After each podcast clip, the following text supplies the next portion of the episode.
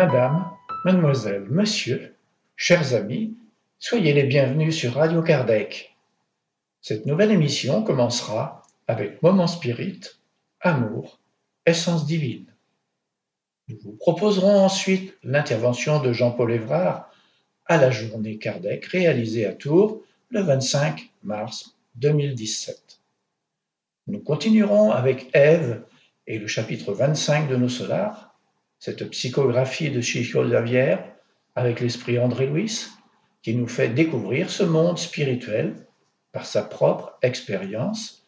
Et aujourd'hui, nous écouterons Conseils généreux.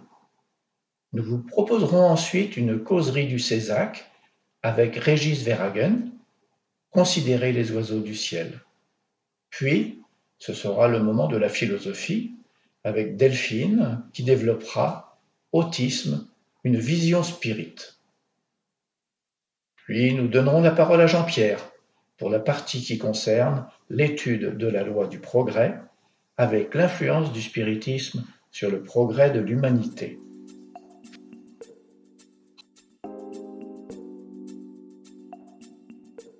Chers auditeurs, nous allons commencer en diffusant un texte du projet Moment Spirit, une production de la Fédération Spirit du Paraná au Brésil. Moment Spirit, c'est une collection de plus de 3800 messages d'optimisme, de joie et de motivation. Nous avons le plaisir de pouvoir participer à ce projet en enregistrant et en diffusant ce contenu en français. Pour les plus curieux, visitez la page www.momento.com. Aujourd'hui, amour, essence divine. Écoutons.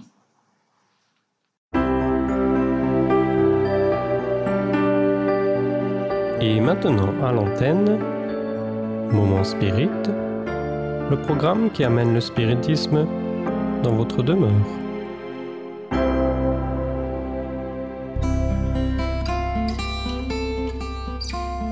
Amour, essence divine.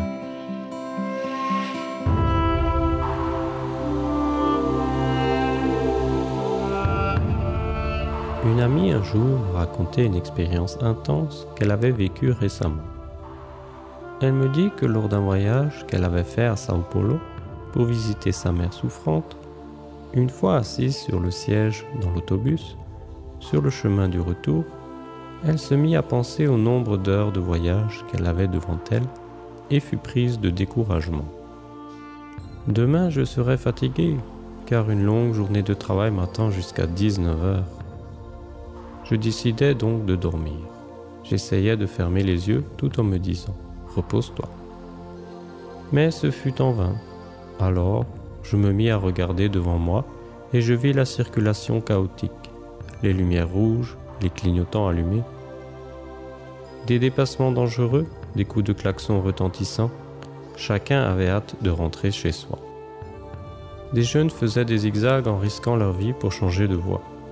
Je me dis en moi-même, c'est bien Sao Paulo, la ville où tout le monde court, où on vit et on aime. J'ai refermé les yeux et j'ai encore une fois essayé de me reposer sans y parvenir. Alors, des scènes récentes me revinrent en mémoire. Je vis ce sourire vieilli, marqué de rides par une vie difficile. Un beau sourire accompagné de cette chaleureuse étreinte.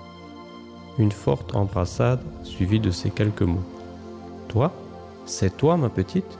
Tu es venue me voir À cet instant, toute la fatigue disparut. Devant son sourire, son baiser et ses mots, je perçus que le mal d'Alzheimer n'avait pas encore affecté la partie de sa mémoire dans laquelle j'existais je sentis que la lutte avec ses remèdes et notre affection qui l'entourait donnait toujours des résultats. J'avais oublié mon épuisement et je m'aperçus que si tout avait été à refaire, je l'aurais refait mille fois, et mille fois encore de la même manière. J'aurais affronté mille fois encore des heures d'autobus rien que pour voir ma mère sourire et pouvoir lui répondre. Oui maman, c'est moi ta petite.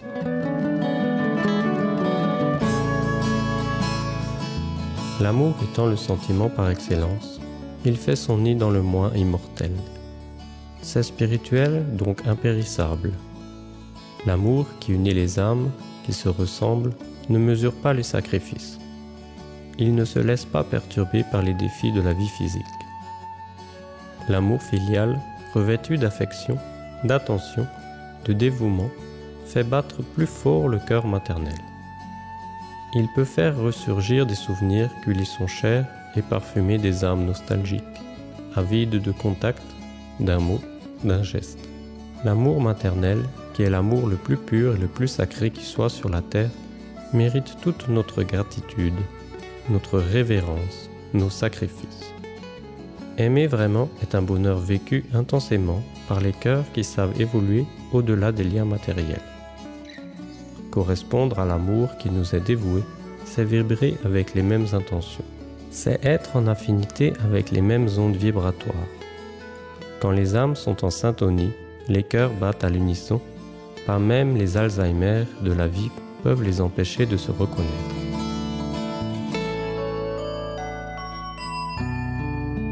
Amour, essence divine, parfum des cœurs dans ce monde d'illusions. Est-il quelqu'un qui puisse le définir?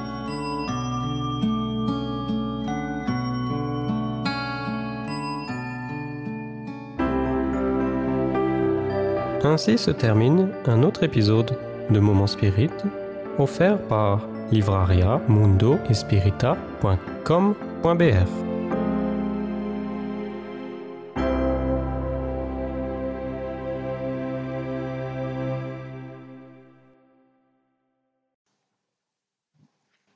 Être spirit peut être amusant. Le CESAC Bruxelles et l'Union Spirit belge ont créé un jeu de société pour les petits et pour les grands, qui permet d'apprendre à se connaître et à s'aimer tout en rigolant. De 7 à 99 ans, jusqu'à 8 joueurs peuvent y participer. Le jeu est disponible gratuitement en téléchargement, à imprimer et à monter soi-même. http bruxelles.cesac.org vous pouvez aussi le trouver à la bibliothèque du Césac pour 10 euros. La page Enfants et parents du site contient également plusieurs guides de jeux et d'activités à faire avec les enfants sur les thèmes moraux du spiritisme. Nous allons maintenant revenir à la journée Kardec qui s'est déroulée à Tours le samedi 25 mars de cette année en écoutant l'intervention de Jean-Paul Évrard, président du LMSF. La parole est à présent à Jean-Paul Évrard.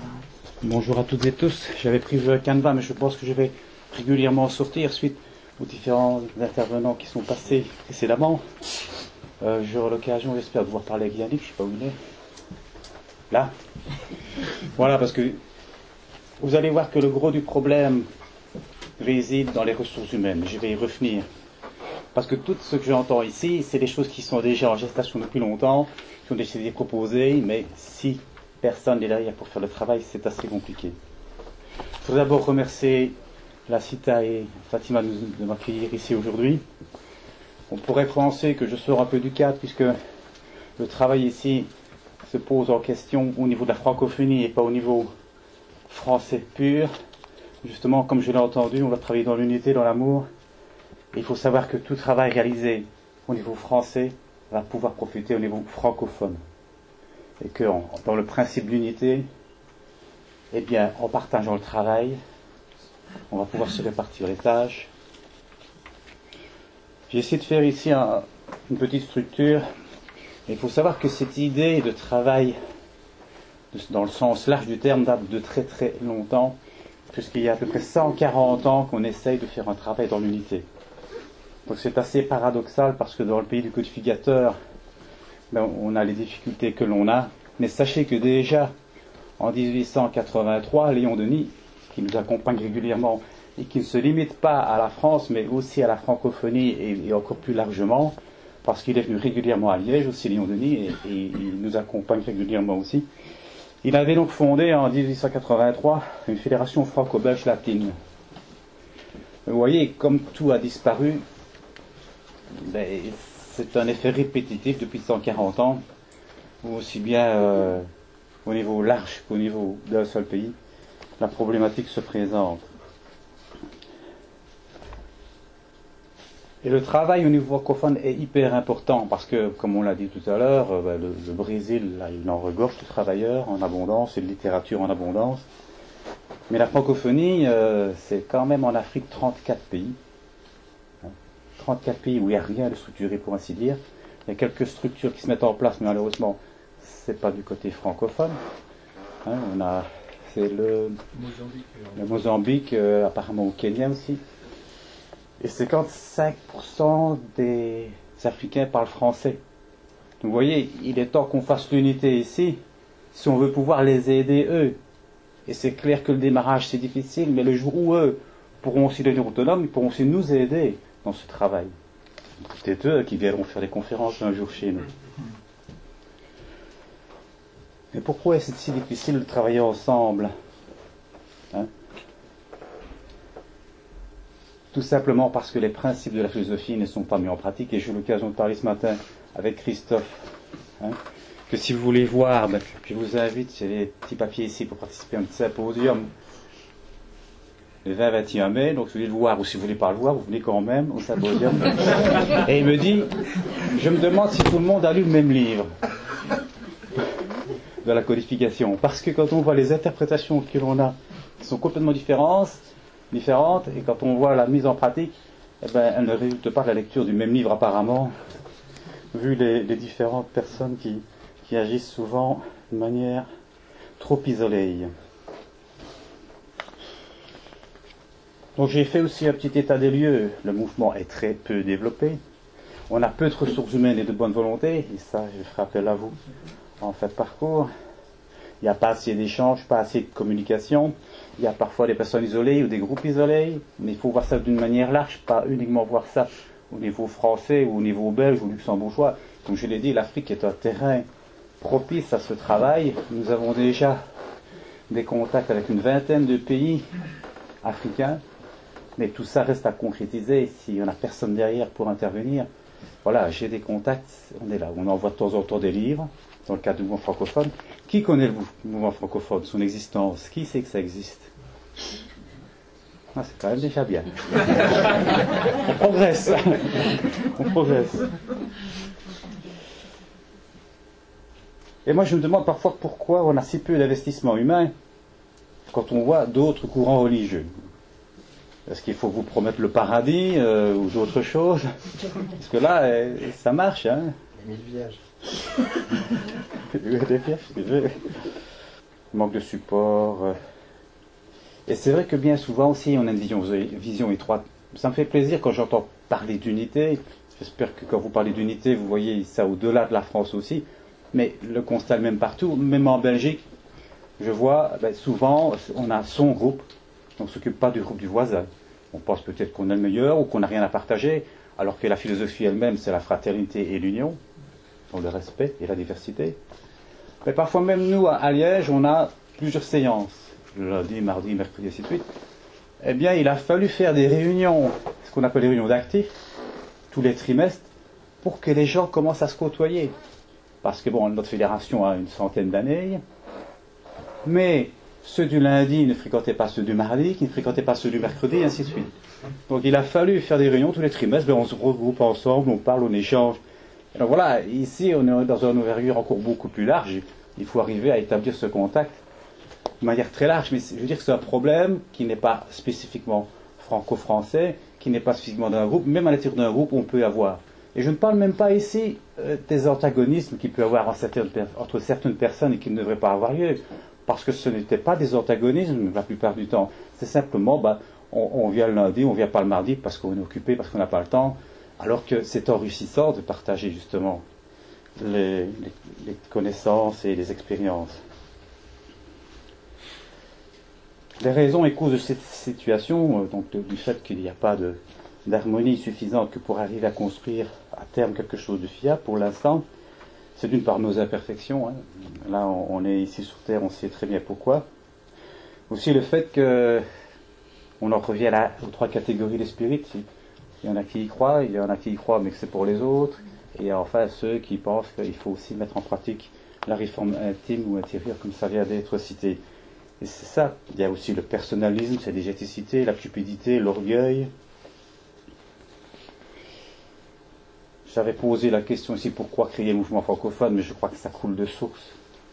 Le travail qui va être fait de traduction pour un livre ne va pas servir à un groupe ou à un pays, il va servir de manière internationale. D'ici quelques décennies, il y aura près d'un milliard de francophones dans le monde, donc c'est quand même assez conséquent. Vous imaginez, euh, il, y a, il y a du travail et des choses à faire. Je voudrais aussi parler d'un livre que je suis en train de lire. Je ne sais pas si vous avez eu l'occasion. Ça reprend un peu le même principe que la, que la réforme intime. C'est la psychologie de la gratitude de Divaldo. C'est un livre qui est sorti l'année passée. On est en train de le relire, enfin je suis en train de le lire partie par partie.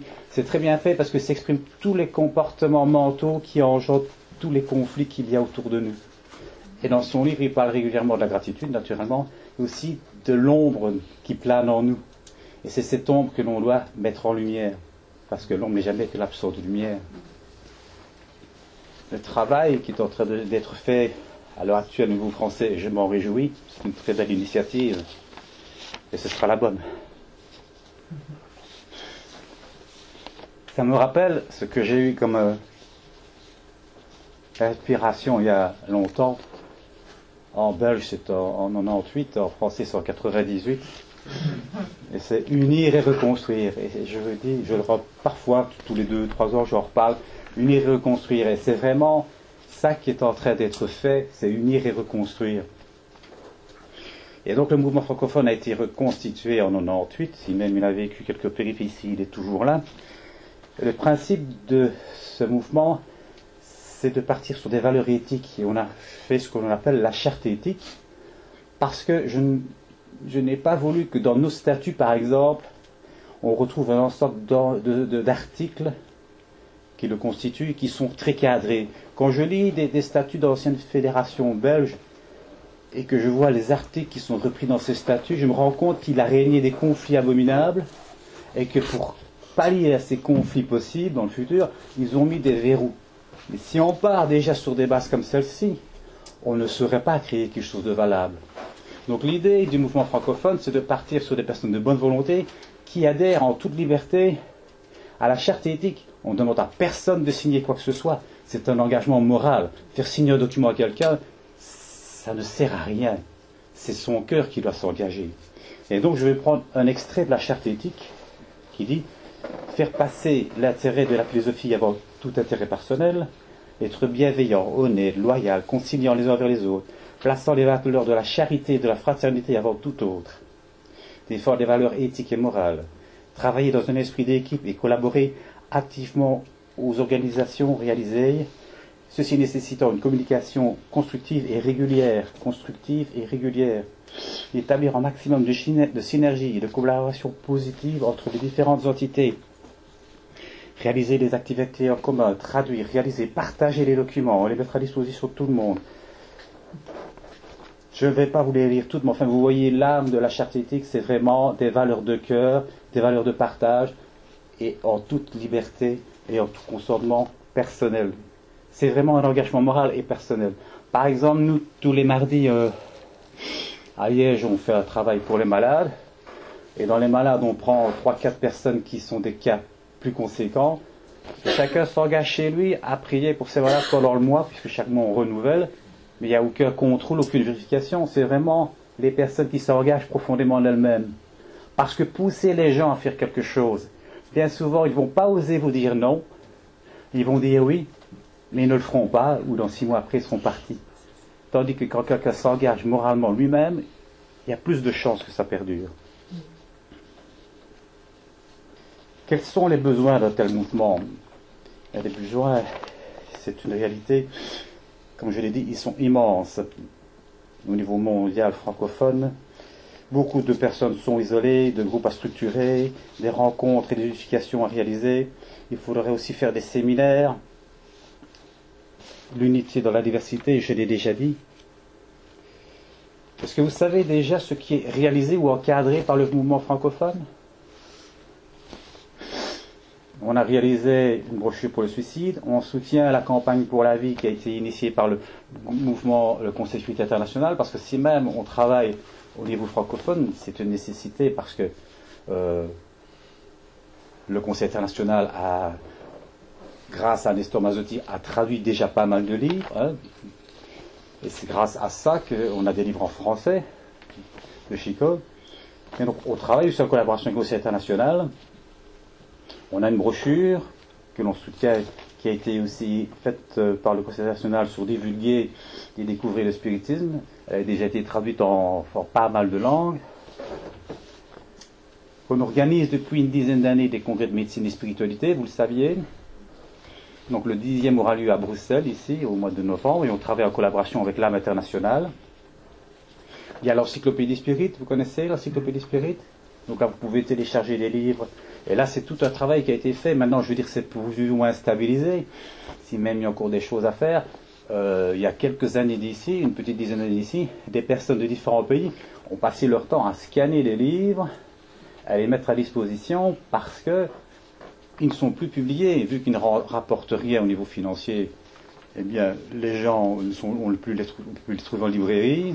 Ben, ils ont été scannés par des personnes qui ont passé des heures et des heures et des heures et des heures à scanner tous ces livres-là pour les mettre à disposition. Le mouvement francophone aussi est responsable de la revue Spirit d'Alain Kardec en français, puisqu'il y a des éditions aussi en anglais, en espagnol, en portugais. On a Spartak qui nous l'a traduit en russe, en version informatique uniquement. Donc si vous voulez vous abonner à la revue, euh, il suffit d'aller sur le site du mouvement francophone, il y a un lien pour s'abonner à la revue. Celui qui a déjà la revue, ben, le renouvellement de l'abonnement, il a un document ici avec les références. Vous pourrez toujours le copier après on va l'exposer si vous le souhaitez, comme ça vous pouvez déjà faire le nécessaire. Il y a le bulletin d'information, le trait d'union. Qui reçoit le bulletin d'information, le trait d'union? Par la même occasion, euh, ayez le réflexe.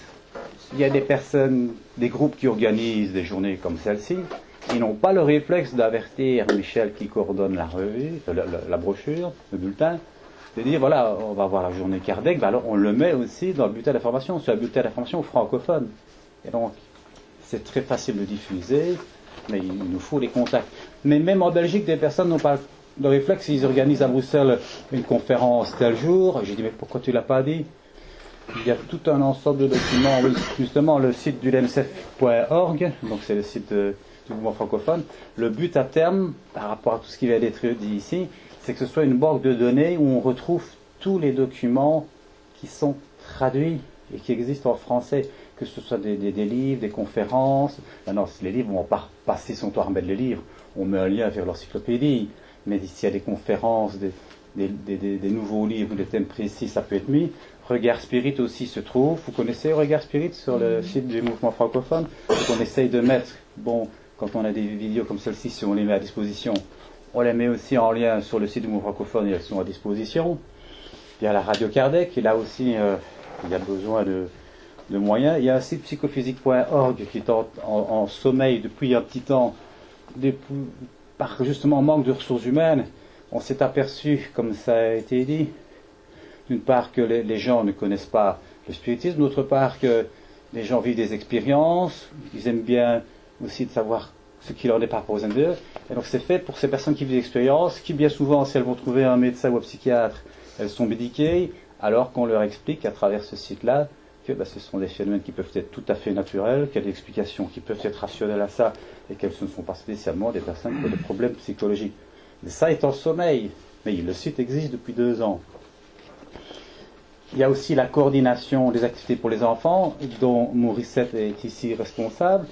Et je voulais dire justement par là qu'il faut vraiment être persévérant. J'ai eu la chance quand j'étais gamin d'aller aux cours pour enfants, aux activités pour enfants.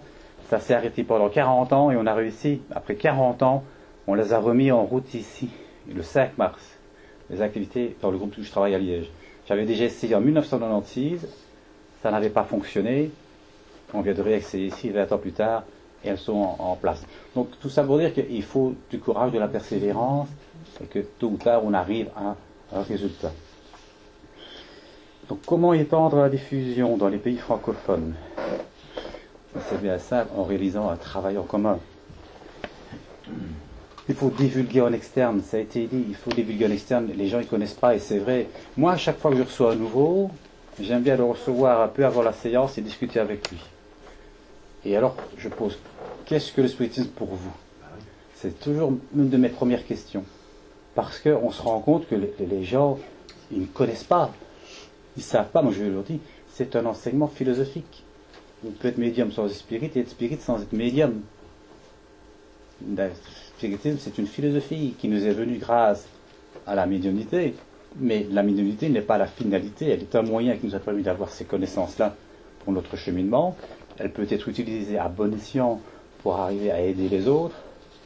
Mais il y a des gens qui sont médiums, qui ne sont pas spirites et qui utilisent très, mal la médiumnité. Et donc, il faut divulguer en externe. C'est bien des activités comme ceci, il en faut, mais il faut aussi des ressources humaines pour aller en externe. Et ça, on en manque.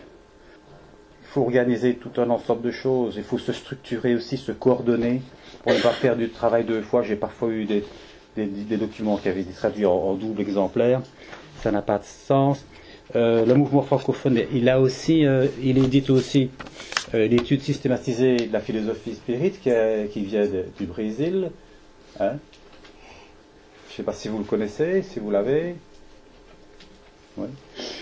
On a aussi, ici parce qu'on travaille aussi en collaboration avec le Conseil international Europe, on a une, réédité, par exemple, l'Évangile, aussi le, livre des esprits en version économique.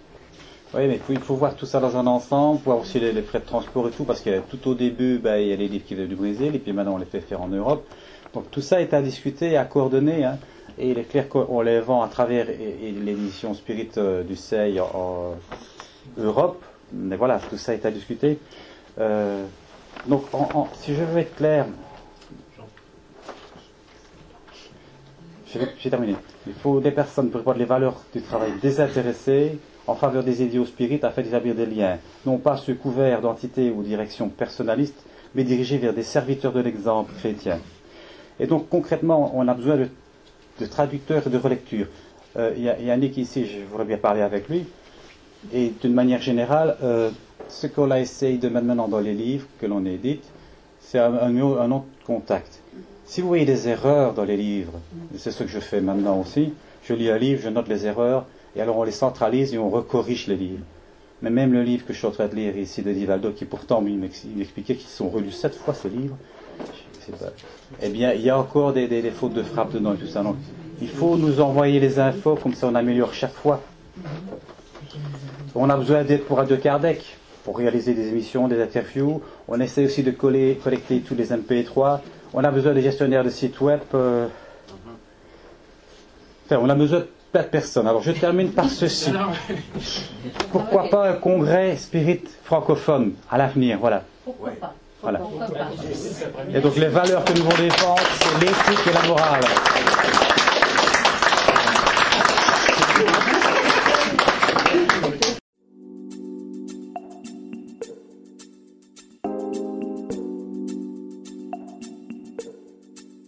Nous allons maintenant retrouver Ève, qui aborde le chapitre 25 de nos solars, Conseil généreux. Nos solars, chapitre 25, Conseil généreux. Très tôt le lendemain, je pris un léger petit déjeuner en compagnie de Lysias et de sa famille. Avant que ses enfants ne s'en aillent à leur travail de l'aide, Laura encouragea mon esprit hésitant, disant avec entrain je vous ai déjà prévu de la compagnie pour aujourd'hui. Notre ami Raphaël, fonctionnaire de la régénération, passera ici à ma demande. Vous pourrez l'accompagner jusqu'au nouveau ministère. Raphaël est une ancienne connaissance de notre famille, et il vous présentera au ministre Genesio en mon nom. Je ne pourrais définir le contentement qui envahit mon âme. J'étais rayonnant. Je la remerciais ému sans trouver de paroles qui puissent définir ma grande joie. Lysias démontra à son tour une grande joie. Il m'embrassa avec force avant de sortir, me touchant au plus profond du cœur. Alors qu'elle embrassait son fils, Laura lui recommanda. Lysias, tu avertiras le ministre Clarencio que je me rendrai au travail après avoir remis notre ami au bon soin de Raphaël. Profondément ému, je ne parvenais pas à manifester mes remerciements face à un tel dévouement. Une fois seul, l'affectueuse mère de mon ami me dit avec douceur mon frère permettez-moi de vous donner quelques indications quant à vos nouveaux chemins je crois que la collaboration maternelle a toujours une valeur et comme votre mère n'habite pas à Nossolar, je revendique le droit de vous orienter en cet instant. Je vous en suis très reconnaissant, répondis-je, touché. Je ne saurais jamais comment traduire toute la gratitude que je vous porte. Bienveillante, elle ajouta en souriant. J'ai été informée que vous recherchiez un travail depuis quelque temps. Oui, oui, confirmai-je, me rappelant les paroles de Clarencio. Je sais également que vous ne l'avez pas immédiatement obtenu, mais que vous avez reçu plus tard l'autorisation nécessaire pour visiter les ministères qui nous relient le plus fortement à la terre. Esquissant une expression bien significative, Laura ajouta C'est justement dans ce sens que je vous offre mes humbles suggestions. Je parle avec le droit que me confère une grande expérience. Maintenant que vous êtes en possession de cette autorisation, abandonnez autant que possible les motivations issues de la simple curiosité. Ne faites pas comme le papillon nocturne voltant de lampadaire en lampadaire. Je sais que votre esprit de recherche intellectuelle est très fort. Médecin appliqué, passionné de nouveautés et d'énigmes, il vous sera très facile de déraper dans votre nouvelle position. N'oubliez pas que vous pourrez obtenir des biens plus précieux et plus dignes que la simple analyse des faits. La curiosité même saine peut être une zone mentale très intéressante, mais parfois dangereuse. À l'intérieur, l'esprit affable et loyal parvient à se maintenir dans de nobles activités. Les indécis et les inexpérimentés, eux, peuvent connaître d'amères douleurs, sans profit pour personne. Clarencio vous a offert un laissez-passer pour les ministères en commençant par la régénération. Eh bien, ne vous limitez pas à observer. Au lieu d'héberger la curiosité, méditez sur le travail, et employez-vous-y à la première occasion qui s'offrira. Étant donné que vous avez l'opportunité de travailler au ministère de la Régénération, ne cherchez pas à atteindre l'observation des autres services dans les autres ministères. Apprenez à construire votre cercle de sympathie, et n'oubliez pas que l'esprit d'investigation doit se manifester après l'esprit de service. Analyser les activités d'autrui sans attachement dans le bien peut être une témérité criminelle. De nombreux échecs dans les constructions du monde prennent leur origine dans de pareilles anomalies.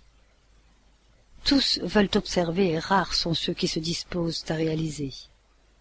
Seul le travail digne confère à l'esprit le mérite indispensable à l'obtention de droits nouveaux. Le ministère de la Régénération recèle de nombreuses luttes, ô combien difficiles en raison du fait que s'y trouve la plus basse région de notre colonie spirituelle. Il en sort toutes les équipes destinées aux services les plus durs mais ne vous considérez pas pour autant humilié par le fait de devoir vous occuper de tâches humbles. Je vous rappelle qu'en toutes nos sphères, depuis la planète Terre jusqu'aux centres les plus élevés des zones supérieures, le plus grand travailleur est le Christ en personne, et qu'il n'a pas dédaigné la lourde scie d'un atelier de charpentier. Le ministre Clarencio vous a gentiment autorisé à connaître, visiter et analyser mais comme serviteur doué de bon sens, vous pouvez convertir ces observations en un travail utile.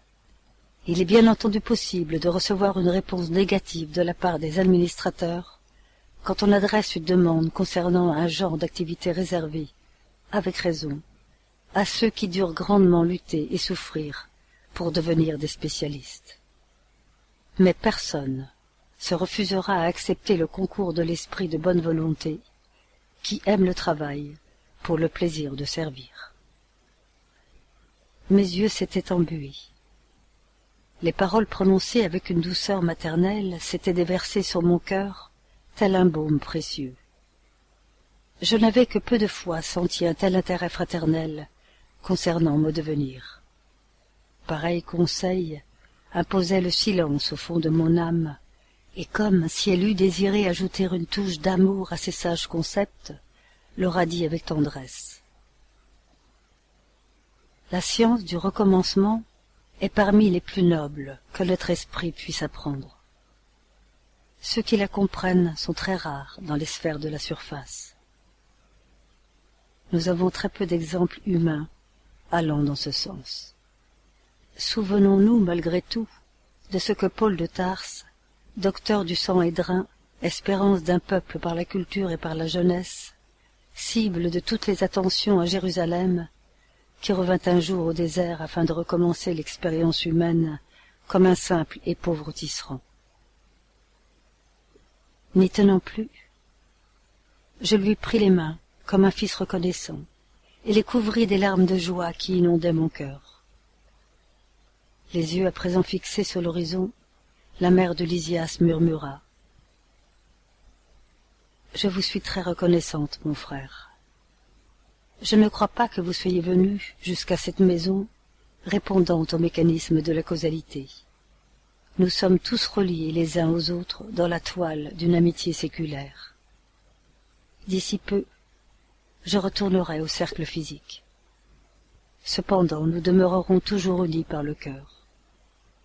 J'espère vous voir animé et heureux avant mon départ. Faites de cette maison votre habitation. Travaillez et soyez courageux, confiant en Dieu. Levant mes yeux emplis de larmes, je les posai sur son expression de tendresse, ressentant la joie qui naît des affections pures, et j'eus alors l'impression de connaître mon interlocutrice de longue date, bien qu'en vain je tentasse de percevoir sa douceur dans mes souvenirs les plus lointains. Je voulus la prendre dans mes bras et l'embrasser de manière répétée, mais à cet instant, quelqu'un vint frapper à la porte. Démontrant une infinie affection maternelle, Laura dit en me regardant. C'est Raphaël qui vient vous chercher. Allez-y, mon ami, gardons Jésus à l'esprit. Travaillez pour le bien des autres, afin que vous puissiez trouver votre propre bien.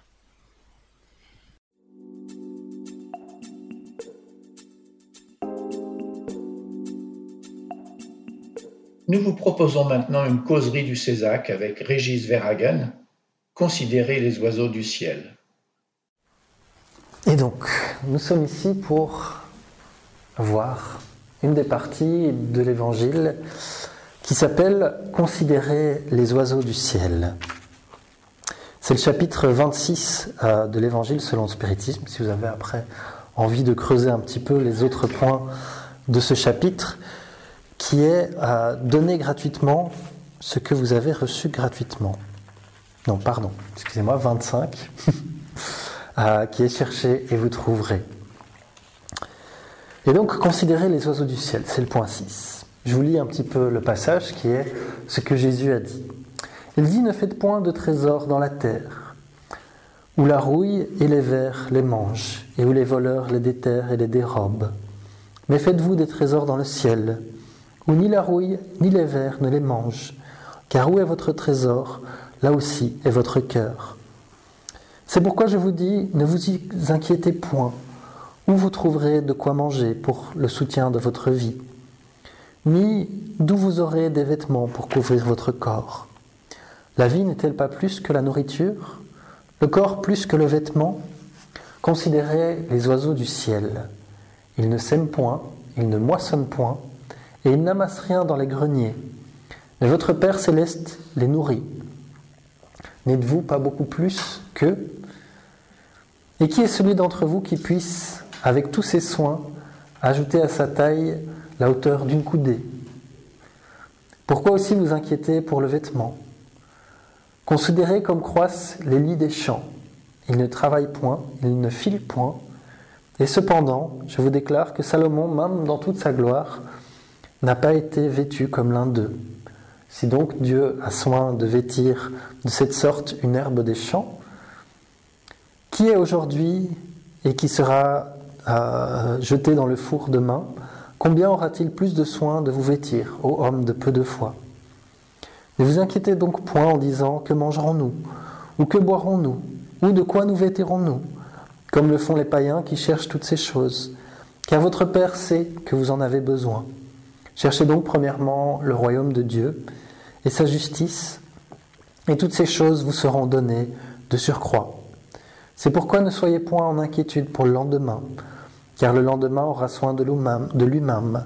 À chaque jour suffit sa peine. Donc ça c'est le passage de l'Évangile qui nous invite avant tout à la foi. Parce que quand on l'entend tel quel, et si on le prend au pied de la lettre, ça nous amène à commettre des erreurs ou à interpréter de manière un peu exagérée ce que Jésus a voulu apporter. Et donc cette parabole, au fil des siècles, a été bien mal comprise. La première erreur, c'est de se dire, ok, je ne dois pas être prudent. Je ne dois pas faire d'économie, je ne dois pas souscrire à une assurance puisque Dieu veillera à moi comme, il veille sur les oiseaux et sur les fleurs des champs. Ce n'est évidemment pas le cas. On a tout à fait intérêt à souscrire à des assurances pour les voitures, les maisons, les biens et aussi les risques que l'on a dans ce pays, c'est même obligatoire. Donc on n'a pas le choix. Euh, mais c'est tout à fait normal de se dire je vais prévoir. Je sais qu'il peut arriver des choses, je sais qu'il peut arriver des événements, et je vais prévoir. Au cas où cela arrive, je ne serai pas dans le besoin. On est dans un pays aussi avec une grande richesse, c'est-à-dire qu'on prévoit pour soi, mais on prévoit aussi collectivement. Vous savez que vous payez probablement euh, une mutuelle cette mutuelle euh, vous permet que vos soins de santé coûtent peu d'argent, voire très très peu d'argent. Tous ceux qui ont déjà été opérés à l'hôpital et qui ont vu la facture euh, le savent probablement quand on voit les milliers d'euros disparaître et euh, ne plus payer que quelques dizaines ou quelques centaines d'euros, ça fait quand même du bien. Et ce qui est de merveilleux là-dedans, c'est qu'on prévoit collectivement. C'est-à-dire que les quelques euros qu'on paye par mois pour la mutuelle sont mis tous ensemble et permettent de payer les soins de toute la population belge, ce qui est assez fascinant euh, et assez riche. Et il y a d'autres systèmes comme ça qui sont très efficaces. Donc nous prévoyons. Et on le voit encore plus dans le cas de la mutuelle, c'est une excellente chose, puisqu'en plus de prévoir, on applique une forme de charité, puisque on est là à veiller les uns sur les autres. Il y a une différence entre être prudent et exagéré. Et à ce moment-là, il y a une autre parabole de Jésus qui est l'histoire d'un homme qui avait de grands champs. Et il récoltait ses champs et se dit, j'ai beaucoup de blé, j'ai énormément de blé. J'en ai tellement que je ne sais même pas tous les vendre. J'en ai tellement que même si je nourrissais tous les villages aux alentours, il m'en resterait encore. Et il se dit, je vais construire des greniers. Parce que j'ai déjà des greniers pour mettre le blé, mais ils sont trop petits, je vais en construire des immenses. Donc l'homme se met au travail, engage des ouvriers, etc., et construit des blés gigantesques. Et il fait sa récolte, il a une quantité incroyable de blé, et il met tout dans ses greniers. Il se dit, voilà, c'est cool, maintenant j'ai du blé, je peux être tranquille. Je peux rester tranquille pendant plusieurs années, ne pas travailler, rester peinard, j'ai tout ce qu'il me faut. Le lendemain, il est mort. Et donc son blé, ben voilà, il ne lui a pas servi à grand chose. Ces immenses greniers non plus. Euh, et c'est à ça que Jésus nous met en garde.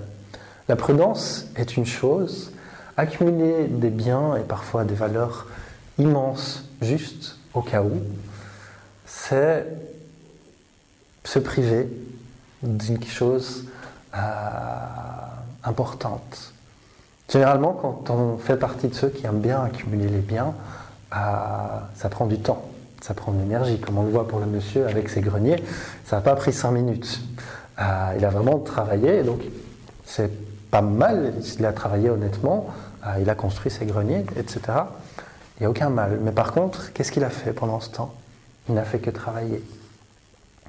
Et il a peut-être perdu, par son inquiétude, par son envie de repos, énormément d'opportunités envers ses proches, envers sa famille, envers ses amis et surtout envers lui-même.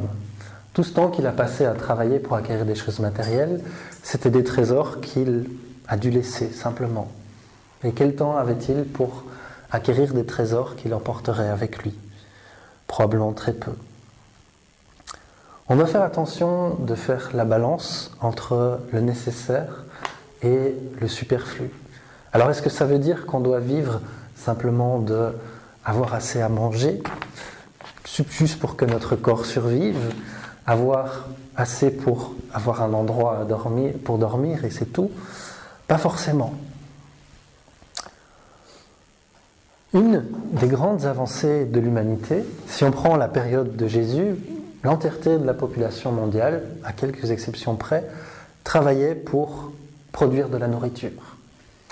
C'est bien, il n'y a pas de mal, mais en termes d'acquisition, en termes d'apprentissage de trésors justement qui durent plus que la vie, on a vite, entre guillemets, fait le tour. Même si on peut apprendre des choses incroyables sur la façon dont fonctionnent les récoltes ou l'élevage, on a vite fait le tour de cet apprentissage.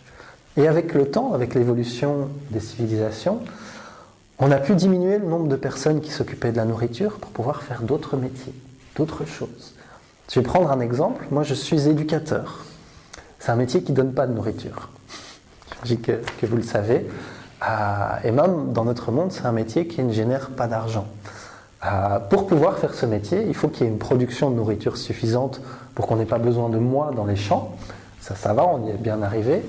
Mais en plus, il faut une production économique suffisante pour qu'il puisse dégager les capitaux pour que je fasse ce métier qui permet de prendre soin des enfants handicapés, de prendre soin des criminels, de prendre soin de plein de choses qui sont super utiles à la société, mais qui ne génèrent pas d'argent. Et moi, ça me permet d'apprendre autre chose que de cultiver du blé. Ce que j'aime pas mal. Je ne sais pas si j'aimerais cultiver du blé, mais euh, si on n'avait pas le choix, je devrais le faire. Et c'est le cas de nous tous. Donc, la première chose, c'est de ça, c'est qu'on a le droit d'être prévoyant. On a le droit de vivre avec un certain confort. On doit mesurer à quel niveau est l'excès. À quel moment est-ce qu'on travaille tellement qu'on n'a plus le temps pour ses proches ou qu'on n'a plus le temps pour prendre soin euh, de ses acquisitions spirituelles, de tous les trésors qu'on ne perdra pas? Parce que si on fait le calcul, bien souvent, dans nos semaines, on passe autant de temps pour le matériel, non seulement notre travail, mais aussi tous les soins du corps, le fait de se nourrir, le fait de se laver, etc., qui sont des choses parfaitement normales. Et puis on met ça en balance avec le temps qu'on met à acquérir les trésors qui ne périssent pas. Et euh, pour nous tous, je pense, on est quand même beaucoup dans le matériel et assez peu avec ces trésors qui ne périssent pas.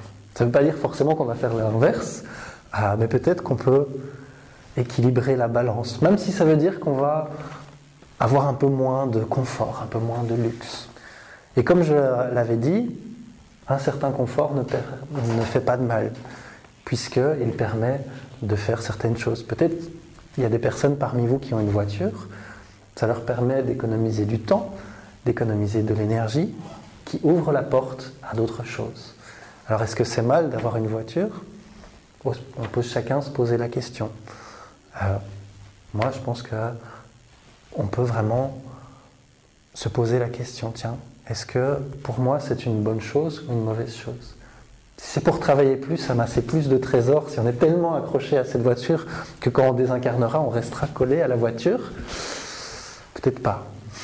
Si c'est pour nous un moyen qui nous permet de faire d'autres choses, d'avoir justement une balance un peu plus équilibrée que si on devait passer tout notre temps euh, dans les transports. Ah, là, on gagne quelque chose et c'est un, un confort qui nous permet d'évoluer, entre guillemets. Et la deuxième erreur, la première c'était tiens, est-ce que je dois me priver de toute prudence, de toute prévention? Non, mais je dois mesurer à quel moment ma prévention c'est de l'excès. Ah, un dernier petit point là-dessus, c'est la prévention pour les enfants. Les familles qui ont de grandes richesses, qui prévoient pour leurs enfants. Et peut-être vous connaissez des histoires similaires, mais ce type de choses aboutit souvent au départ des parents à des disputes entre les enfants.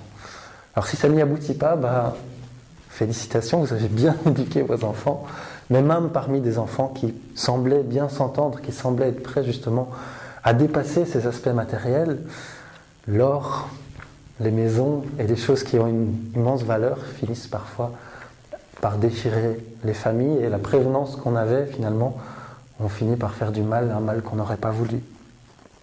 Et donc le deuxième point, c'est se dire, ok, Dieu veille sur moi, tranquille, je peux me reposer, je peux ne pas travailler parce que je suis comme une fleur dans les champs, il suffit que je reste dans le champ et Dieu pourviendra à mes besoins parce qu'il sait que ah, j'ai ces besoins. Est-ce que les oiseaux travaillent? Est-ce que les lys des champs travaillent? Ils ne travaillent pas dans le sens où nous travaillons, c'est-à-dire ils n'ont pas une petite mallette et la journée ils vont à leur petit travail. Ce serait mignon à voir, mais non, ce n'est pas le cas. Et pourtant, ils sont actifs. Quand on connaît un peu les écosystèmes, le fonctionnement de la nature, on sait que chaque être vivant joue un rôle. Et un rôle qui est indispensable dans ce mécanisme. Et un des soucis, justement, qui est un grand problème d'actualité, c'est dès qu'il y a une espèce qui ne vit plus, tout l'équilibre est bouleversé. Et parfois, tout l'écosystème, qui est une belle forêt luxuriante, se transforme en désert. Donc il travaille. Même le lys des champs qui pousse, qui euh, permet que les abeilles viennent pour sa reproduction, etc., a un rôle dans la nature, et parfois un rôle très important. Et dans le cas de beaucoup de plantes, elles se transforment en médicaments, en aliments, euh, en nourriture pour les animaux, etc., etc. En lieu pour que d'autres espèces, des insectes, etc., puissent vivre sous leur couvert, et tout ça. Donc ils travaillent, ils sont utiles. Est-ce que l'homme, est-ce que nous sommes nés avec des vêtements, avec un toit sur notre tête, etc. Vous allez me dire, oui, je suis né, on m'a tout de suite donné des vêtements, j'avais un toit de l'hôpital sous ma tête, oui, mais ce n'était pas le nôtre.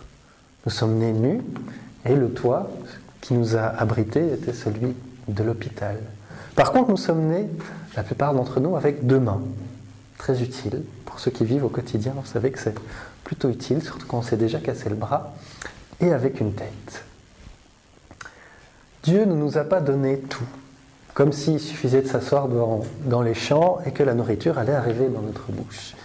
Non, Dieu nous a donné les moyens d'acquérir notre nourriture et l'intelligence pour nous développer. Alors au début de l'humanité, ce développement, il est essentiellement matériel. On va inventer la roue, on va inventer l'agriculture, on va inventer les villes, on va inventer plein de choses qui fait qu'aujourd'hui, si on regarde dans nos poches, dans nos sacs, dans nos... il y a des millions d'inventions d'une intelligence incroyable. Mais toutes ces inventions sont les résultats du travail des hommes. Si on prend simplement l'objet qui nous sert à communiquer, à aller sur Internet, etc., à nos petits GSM, ce sont des dizaines de générations qui ont travaillé pour que cet objet arrive dans nos mains. il y a des mineurs dans des pays où nous n'irons jamais, qui ont creusé et qui ont sué pour que les métaux qui composent ces téléphones arrivent jusqu'à nous. Il y a des inventeurs qui se sont succédés depuis des siècles, qui se sont creusés la tête pour que cet ensemble de technologies fonctionne dans un objet si petit. À nous de travailler, à nous de faire quelque chose.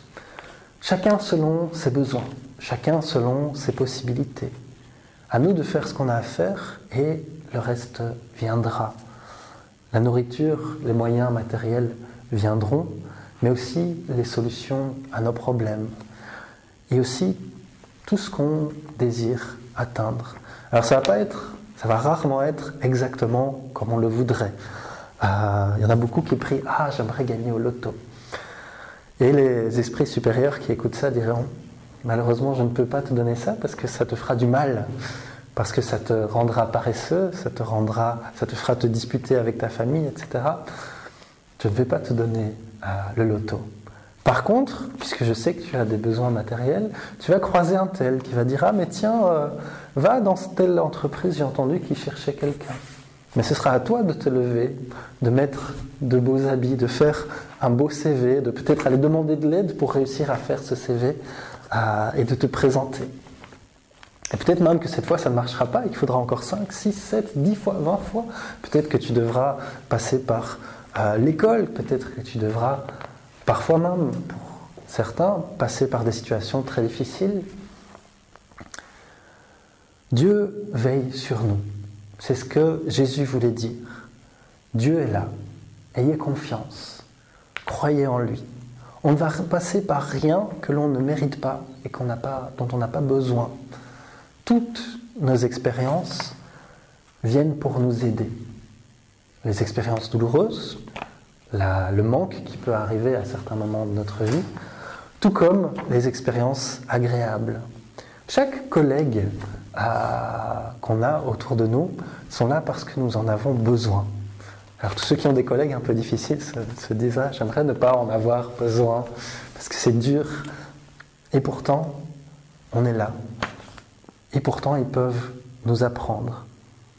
Chaque souffrance a un sens. Parfois, c'est pour nous faire bouger, pour nous faire changer. J'ai un couple, ce couple est devenu, comme on le voyait dans le message, un tas de souffrances, un tas de haine. Qu'est-ce, que, qu'est-ce qui ne va pas? Probablement que là, l'état où ça en est, ça risque de se séparer. Et c'est peut-être même mieux pour les deux, que ça n'arrive pas à des choses assez graves. Mais qu'est-ce que j'ai appris? Qu'est-ce que je vais changer? Si je reprends tout de la même manière, ça risque de redevenir un tas de souffrances, un tas de haine.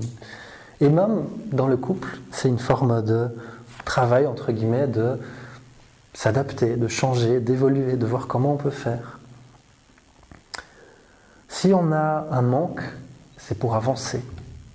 Si on a une souffrance, c'est pour nous faire réagir, c'est pour nous faire travailler. Tout comme l'oiseau qui voit qu'il n'y a plus de nourriture ou qui commence à faire trop froid, prendra ses petites ailes ou ses grandes ailes et ira voguer jusqu'en Afrique. Il fera un long voyage parce que le froid, la souffrance l'amène à changer. Et parfois on s'entête, on reste bloqué et la souffrance continue, continue, continue. C'est à nous de voir un peu si c'est pour qu'on tienne bon ou si c'est pour qu'on change. Parfois, on voudrait que l'aide vienne comme ça. Et l'aide qui vient, c'est une idée, c'est une philosophie. Et puis, on peut prendre. Donc, il y avait ces, trois choses. On a le droit d'être prévoyant. On a besoin de travailler, et pas seulement matériellement, mais sous plein d'aspects. Et on a aussi, ce message nous invite à avoir foi en Dieu. Si on fait notre part, si on travaille, Dieu veille sur nous. Et Dieu nous donne ce dont on a besoin, vraiment, si on fait notre part. Un troisième point qui est plus un petit bonus, on va dire, à, la conférence, qui parle simplement de nourriture. La faim dans le monde existe encore. Aujourd'hui, nous produisons suffisamment de nourriture pour nourrir l'ensemble de l'humanité, largement. La planète est capable euh, d'avoir en son sein plusieurs dizaines de milliards d'habitants. C'est possible. On sait comment le faire, on a les ressources nécessaires pour le faire, et on a de quoi nourrir toute cette population différemment. Il y a pourtant encore 800 millions de personnes qui ont des problèmes liés à la faim. En 25 ans, ce nombre a diminué de 200 millions. On peut se dire, c'est pas mal, mais on peut encore faire mieux. Et pourtant, la population a, augmenté de 50%. On était 5,2 milliards en 1990 et il y avait 1 milliard de personnes qui avaient faim. Aujourd'hui, nous sommes 7,4 milliards et il y a 800 millions de personnes qui ont faim. Dans l'avenir, et cet avenir n'est pas si loin, les excès des uns, nous vivons dans un endroit qui a encore euh, une partie des excès, supplanteront aux besoins des autres. Et il n'y aura pas cette, cette, rancune de dire Ah, mais je donne à l'autre ou quoi. Non, parce qu'on saura que aujourd'hui c'est nous qui avons plus. Mais l'histoire nous apprend que celui qui a plus un jour, les empires très puissants un jour diminuent et ont besoin de l'autre le lendemain. Et on peut déjà apprendre ça dans nos vies quotidiennes.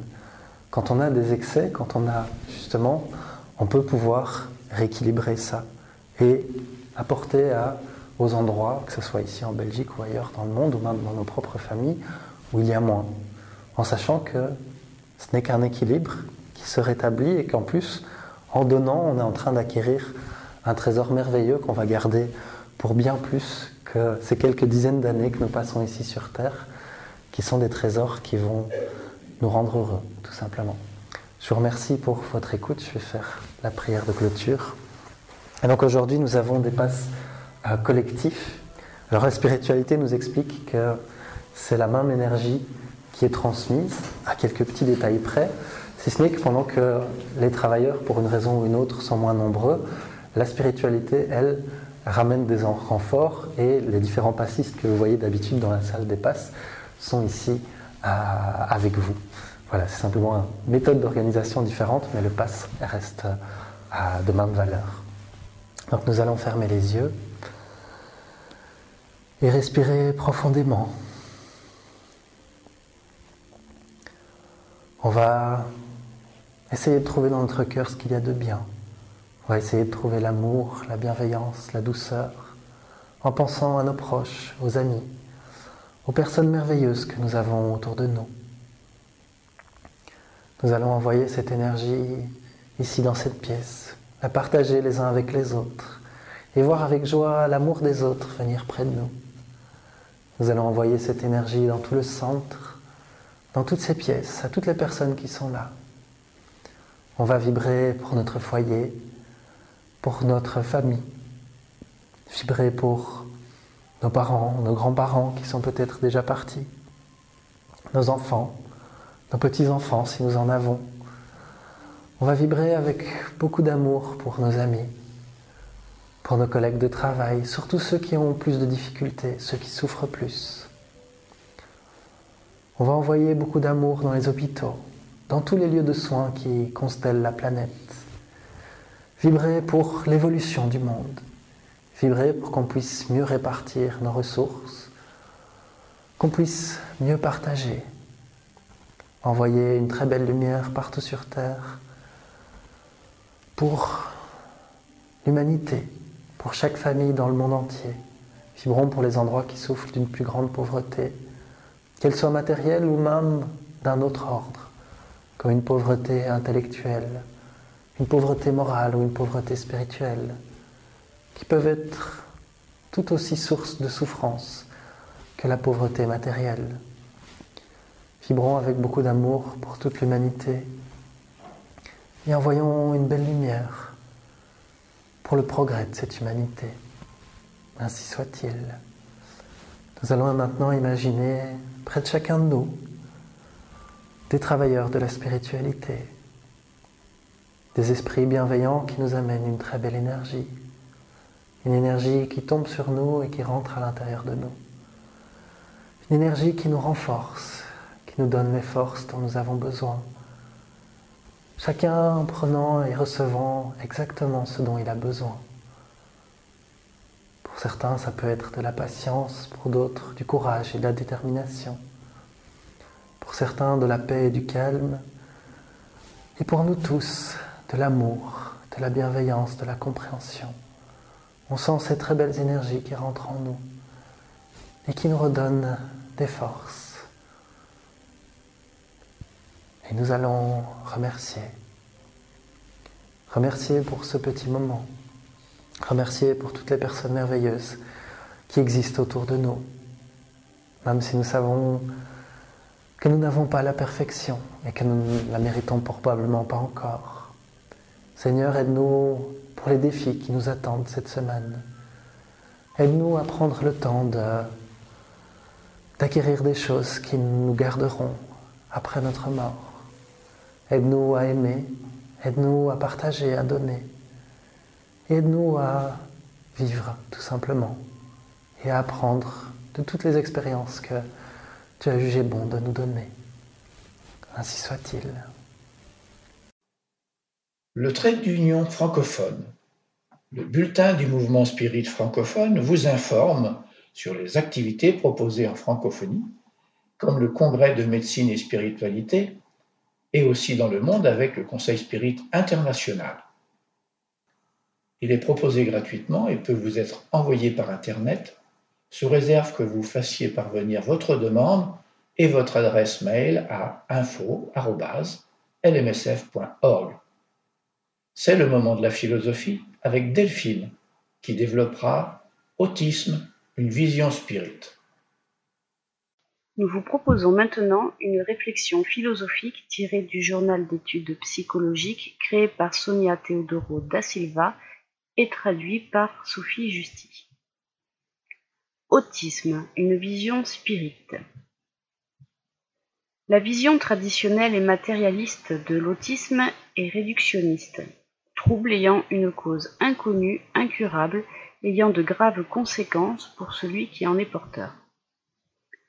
On reconnaît que les symptômes peuvent être soulagés en acquérant une certaine indépendance, pourtant fréquemment, le diagnostic est un lourd fardeau pour l'individu et sa famille qui sont vus généralement comme des victimes de la vie ou du hasard. Grâce à la vision spirite, nous savons que l'autisme est un esprit immortel qui a été créé comme tous par Dieu et qui chemine vers son évolution spirituelle. L'autisme, une conséquence des nombreuses vies vécues loin des lois divines en vigueur dans sa conscience, est une opportunité d'illumination. Souffrant de difficultés liées aux aspects qu'il a enfreints, comme la communication et l'interaction sociale, ainsi que la pensée inflexible et l'immaturité dans le sentir, l'individu est confronté à la loi du progrès qui exige que l'on se surpasse soi-même.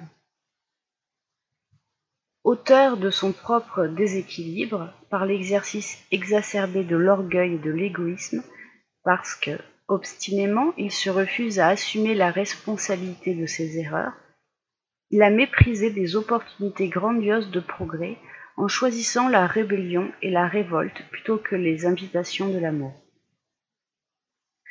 Aujourd'hui, par la miséricordieuse justice divine, manifestée dans la loi d'amour, il reçoit de nouvelles opportunités pour apprendre à avoir une relation équilibrée avec lui-même, avec son prochain et avec la vie. La philosophie spirite est une source de consolation, d'optimisme et d'espoir. Elle élucide que l'autisme est une expérience temporaire importante et que la guérison est réelle puisque Dieu a créé tous les êtres pour qu'ils atteignent la plénitude. Elle précise aujourd'hui que c'est le moment de parcourir de nouveau les chemins et de libérer nos consciences des fautes du passé, en aidant à se redresser ceux que nous avons soutenus dans la pratique d'erreurs millénaires car on ne reçoit pas un autiste dans notre famille par hasard.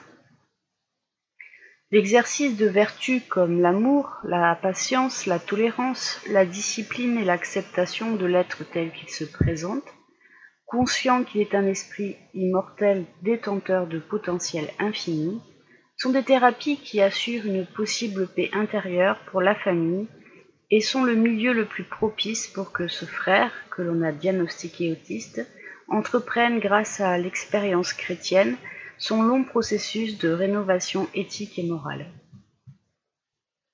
Signé Karina Cardozo, psychothérapeute. Question 171. Sur quoi est fondé le dogme de la réincarnation? Réponse. Sur la justice de Dieu et la révélation. Tous les esprits tendent à la perfection et Dieu leur ont fourni les moyens par les épreuves de la vie corporelle. Mais dans sa justice, il leur réserve d'accomplir dans de nouvelles existences ce qu'ils n'ont pu faire ou achever dans une première épreuve. Ne serait ni selon l'équité ni selon la bonté de Dieu de frapper à jamais ceux qui ont pu rencontrer des obstacles à leur amélioration en dehors de leur volonté et dans le milieu même où ils se trouvent placés. La doctrine de la réincarnation, c'est-à-dire celle qui consiste à admettre pour l'homme plusieurs existences successives, est la seule réponse qui réponde à l'idée que nous nous faisons de la justice de Dieu à l'égard des hommes placés dans une condition morale inférieure, la seule qui puisse nous expliquer l'avenir et asseoir nos espérances, puisqu'elle nous offre le moyen de racheter nos erreurs par de nouvelles épreuves. La raison nous l'indique et les esprits nous l'enseignent. Tiré du Livre des esprits de Alan Kardec. Problème de communication. Le processus de communication est un des phénomènes les plus importants de l'espèce humaine et pour l'autiste, il est très difficile de communiquer sa colère, sa peur, de démontrer son affection ou son insatisfaction. Le résultat en est une expérience très intense dans son monde intérieur et un désintérêt croissant pour le monde extérieur. L'autisme compromet la communication, l'imagination et l'interaction sociale. Comme le problème est lié à des troubles du développement du système nerveux, les complications de la parole sont des symptômes fréquents dans l'autisme. L'enfant met du temps à parler ou dans d'autres cas il parle comme un écho, en répétant tout ce qu'il entend. On observe donc une difficulté de communication en général et pas seulement de la parole. L'enfant n'a pas recours aux gestes pour compenser l'absence de la parole.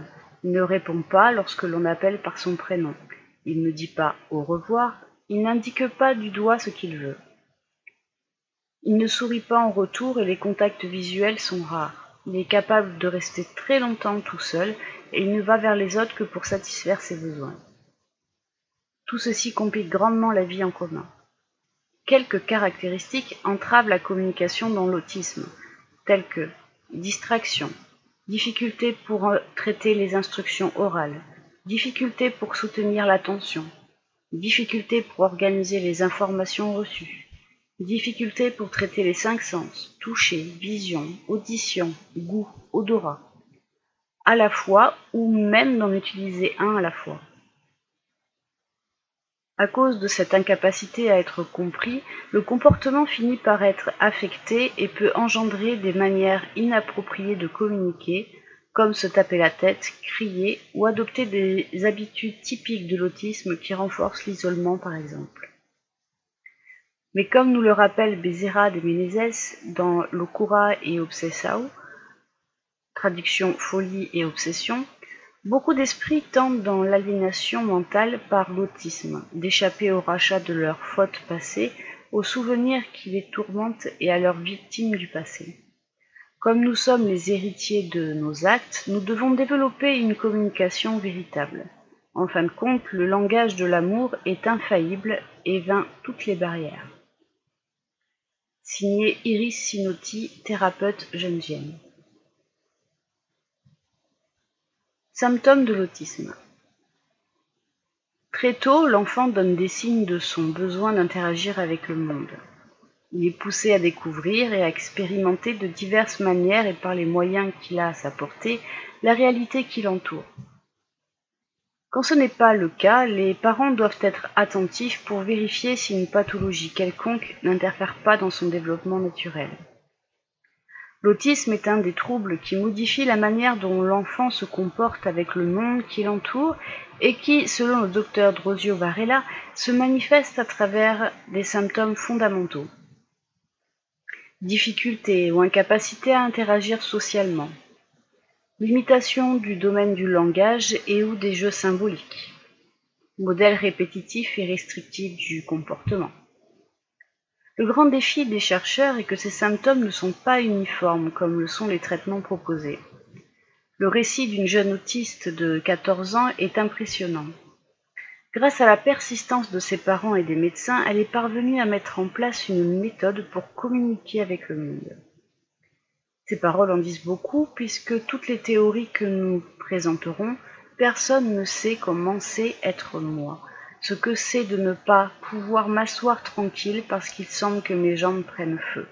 C'est comme si des centaines de fourmis couraient sur mes bras. Des personnes me regardent et pensent que je suis bête seulement parce que je ne peux pas parler. C'est difficile d'être autiste. J'aimerais bien être comme les autres enfants, mais je suis Carly. Signé Claudio Sinotti, thérapeute Geneviève. Quelques nouvelles spirites du monde maintenant. La coordination Amérique centrale, Mexique et Caraïbes et son coordinateur Edwin Bravo nous informent que pour la République dominicaine, la Fédération Spirit dominicaine qui s'organise et en cours de légalisation demande au CSI de les accepter en tant qu'observateurs. Centre Spirit participant, groupe d'études Spirit et Lupina Cordero, Centre École Spirit Union, Paix et Amour, les deux sont de Saint-Domingue. Je vous rappelle aussi que le 9e Congrès Spirit mondial aura lieu dans la ville de Mexico du 4 au 6 octobre 2019. Le département de l'enfance et de la jeunesse de la FEB a lancé le calendrier Groupe de la paix 2017. Dans cette édition, le thème fête les 160 ans du livre des esprits avec tous les mois des activités variées. Téléchargement gratuit sur www.dig.febnet.org.br. La Fédération Spirit brésilienne fête ses 133 ans, fondée par Augusto Elias da Silva le 2 janvier 1884. La maison mère du spiritisme, la FEB, a fêté le 2 janvier 133 ans. Pour en savoir plus sur son histoire, http www.febnet.org.br. Végimont.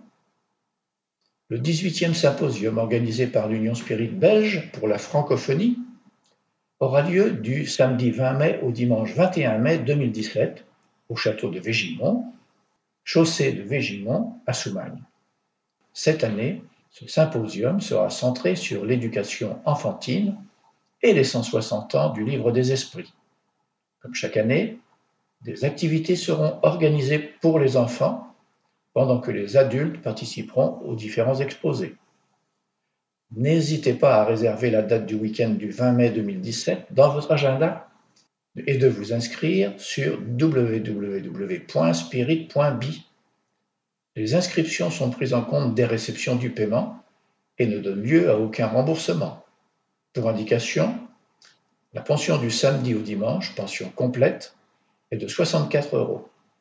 Inscrivez-vous le plus tôt possible en précisant le nombre de places nécessaires.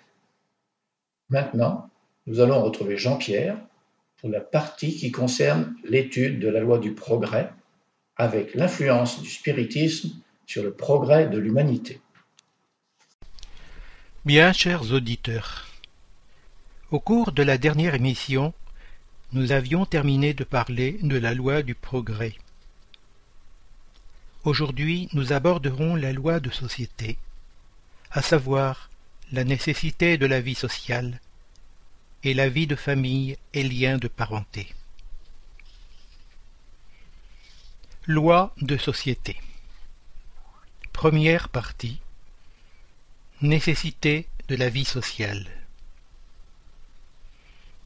La vie vient de Dieu et appartient à Dieu, car la vie est la présence de Dieu de toutes parts. Dieu a créé la vie de telle forme que tout en elle marchera selon la loi d'évolution. La loi d'évolution établit que la vie sociale est nécessaire parce que l'homme doit progresser.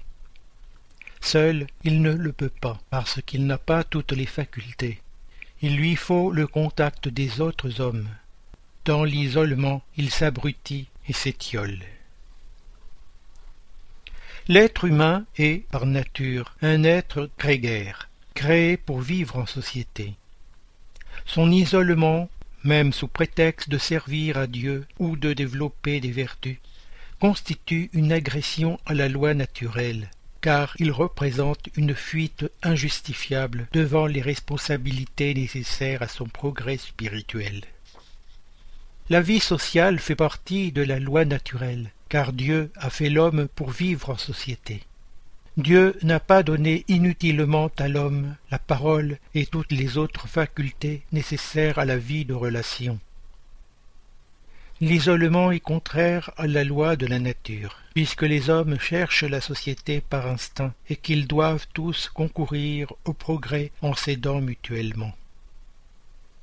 Grâce à l'apprentissage développé au long du temps, et en raison du dynamisme de l'existence actuelle sur Terre, les anciennes tendances à l'isolationnisme diminuent, tendances courantes parmi les religieux et philosophes du passé, que ce soit dans la solitude des régions désertiques ou montagneuses, vers où l'homme fuyait à la recherche de l'illumination spirituelle favorisée par les méditations, ou dans le silence des cloîtres et monastères, que les pratiques religieuses imposaient comme moyen d'atteindre l'état de contemplation ou extase spirituelle.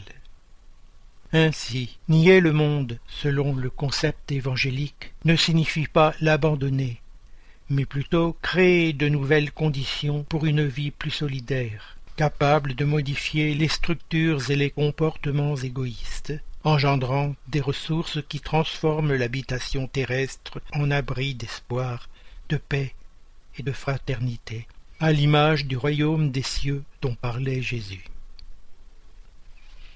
Cependant, il faut remarquer qu'il existe des êtres humains qui fuient les plaisirs et les commodités du monde, non pas pour vivre isolés, mais pour secourir les nécessités.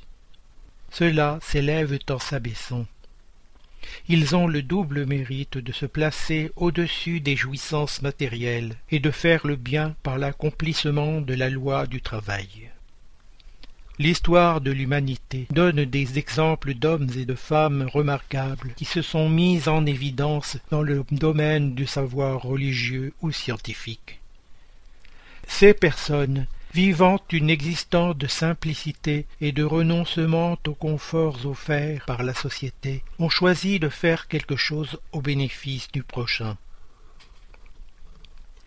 Il faut élargir notre vision de la vie sur la Terre et comprendre que la vie est une grande réalisation de la solidarité humaine.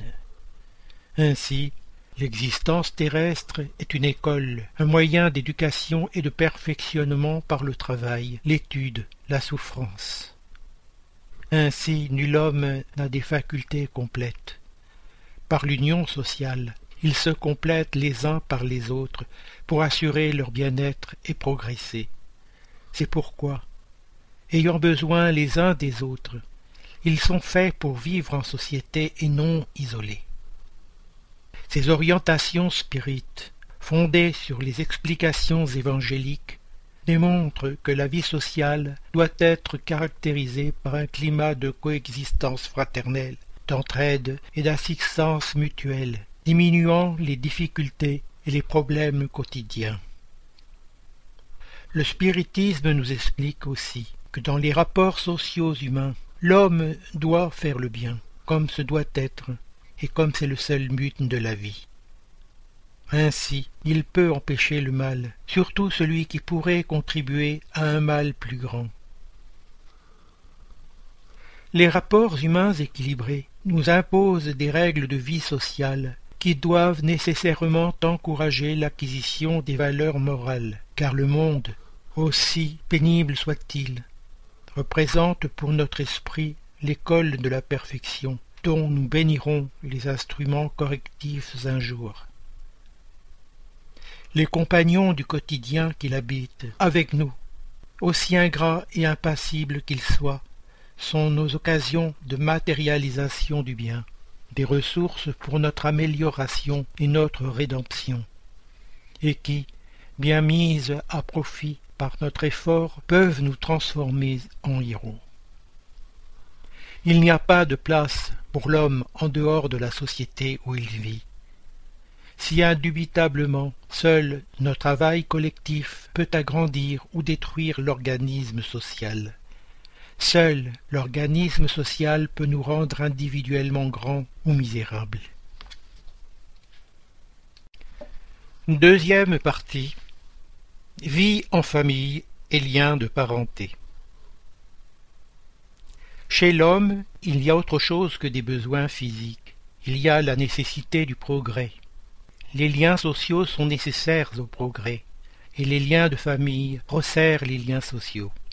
Voilà pourquoi les liens de famille sont une loi de nature.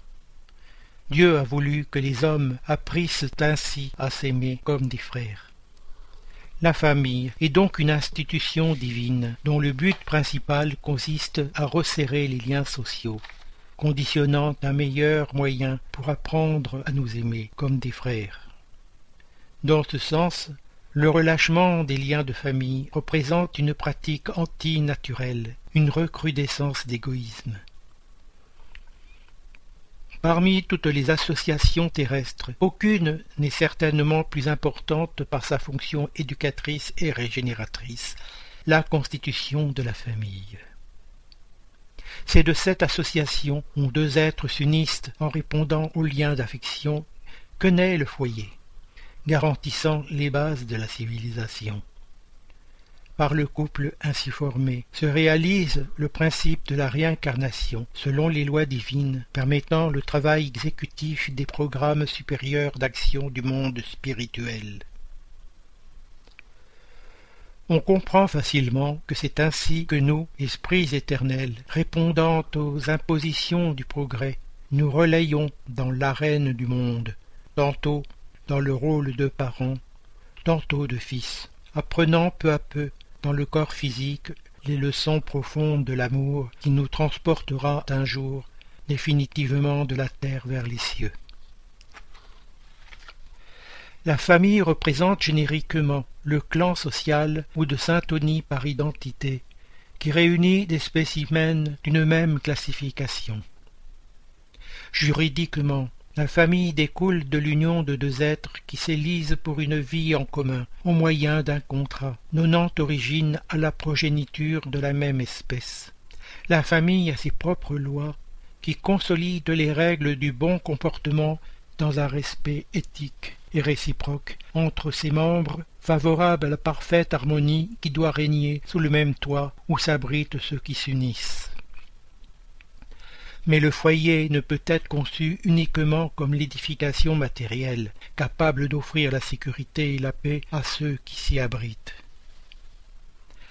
Habituellement, mais pas toujours, c'est nous-mêmes qui planifions la formation de la famille, avant de nous réincarner, soutenus et supervisés par des instructeurs méritoires, à l'image de la maison que nous érigeons sur terre à l'aide d'architectes et d'artisans compétents.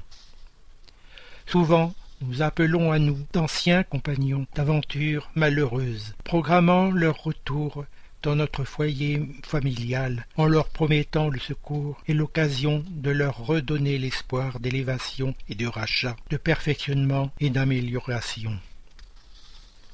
Cependant, il est important de considérer que les véritables liens de famille ne sont donc pas ceux de la consanguinité, mais ceux de la sympathie et de la communion de pensée qui unissent les esprits avant, pendant et après leur incarnation. D'où il suit que deux êtres issus de pères différents peuvent être plus frères par l'esprit que s'ils l'étaient par le sang. Ils peuvent s'attirer, se rechercher, se plaire ensemble, tandis que deux frères consanguins peuvent se repousser, ainsi qu'on le voit tous les jours. Problème moral que le spiritisme seul pouvait résoudre par la pluralité des existences. Il y a donc deux sortes de familles. Les familles par les liens spirituels et les familles par les liens corporels. Les premières, durables, se fortifie par l'épuration et se perpétue dans le monde des esprits à travers les diverses migrations de l'âme. Les secondes, fragiles comme la matière, s'éteignent avec le temps et souvent se dissolvent moralement dès la vie actuelle. Par l'intermédiaire de la paternité et de la maternité, l'homme et la femme acquièrent de plus amples crédits de la vie supérieure. Les enfants sont les liens d'amour conscient qui favorisent leur protection plus étendue du monde supérieur, car nous appartenons tous à des groupes similaires.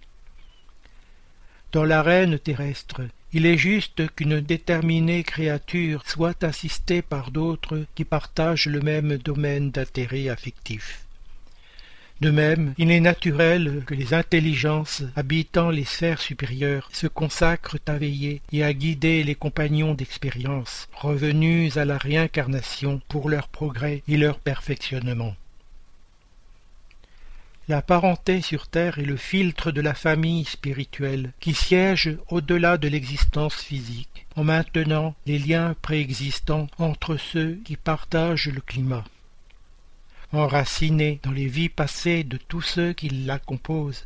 La famille terrestre est ainsi formée d'agents divers, car des affections et des désaffections, des amis et des ennemis s'y retrouvent pour les ajustements et réajustements indispensables devant les lois du destin. les esprits que la similitude des goûts, l'identité du progrès moral et l'affection portent à se réunir forment des familles. Ces mêmes esprits, dans leur migration terrestre, se recherchent pour se grouper comme ils le font dans l'espace. De là naissent les familles unies et homogènes. Et si, dans leur pérégrination, ils sont momentanément séparés, ils se retrouvent plus tard, heureux de leur nouveau progrès. Mais, comme ils ne doivent pas travailler seulement pour eux, Dieu permet que des esprits moins avancés viennent s'incarner parmi eux, pour y puiser des conseils et des bons exemples dans l'intérêt de leur avancement. Ils y causent parfois du trouble, mais là est l'épreuve, là est la tâche. Dans le groupe consanguin, l'esprit réincarné va à la rencontre des liens qu'il a noués pour lui-même, dans la ligne mentale où se caractérisent ses tendances. La dite hérédité psychologique est ainsi, d'une certaine manière, l'agglutination naturelle des esprits qui s'accordent dans les mêmes activités et inclinations. De nos jours, devant la précipitation des concepts qui généralisent dans la vulgarité les valeurs éthiques, nous avons l'impression qu'une rude menace plane sur la stabilité de la famille. Mais plus que jamais, L'ensemble domestique doit s'imposer pour sa survie, au bénéfice de la souveraineté de l'humanité. Actuellement, dans la phase d'étalonnage des valeurs morales que traverse l'humanité, on entend souvent la voix de l'immaturité et du pessimisme qui annonce l'extinction de la famille. Cependant, tranquillisons nos cœurs, car la famille n'est pas en extinction, mais dans un processus de transformation. La vulnérabilité du bébé humain et sa dépendance aux soins d'un adulte sont de forts indices du fait que la famille est une nécessité psychophysique de l'homme, et il sera donc difficile d'imaginer un système social sans cette institution de base.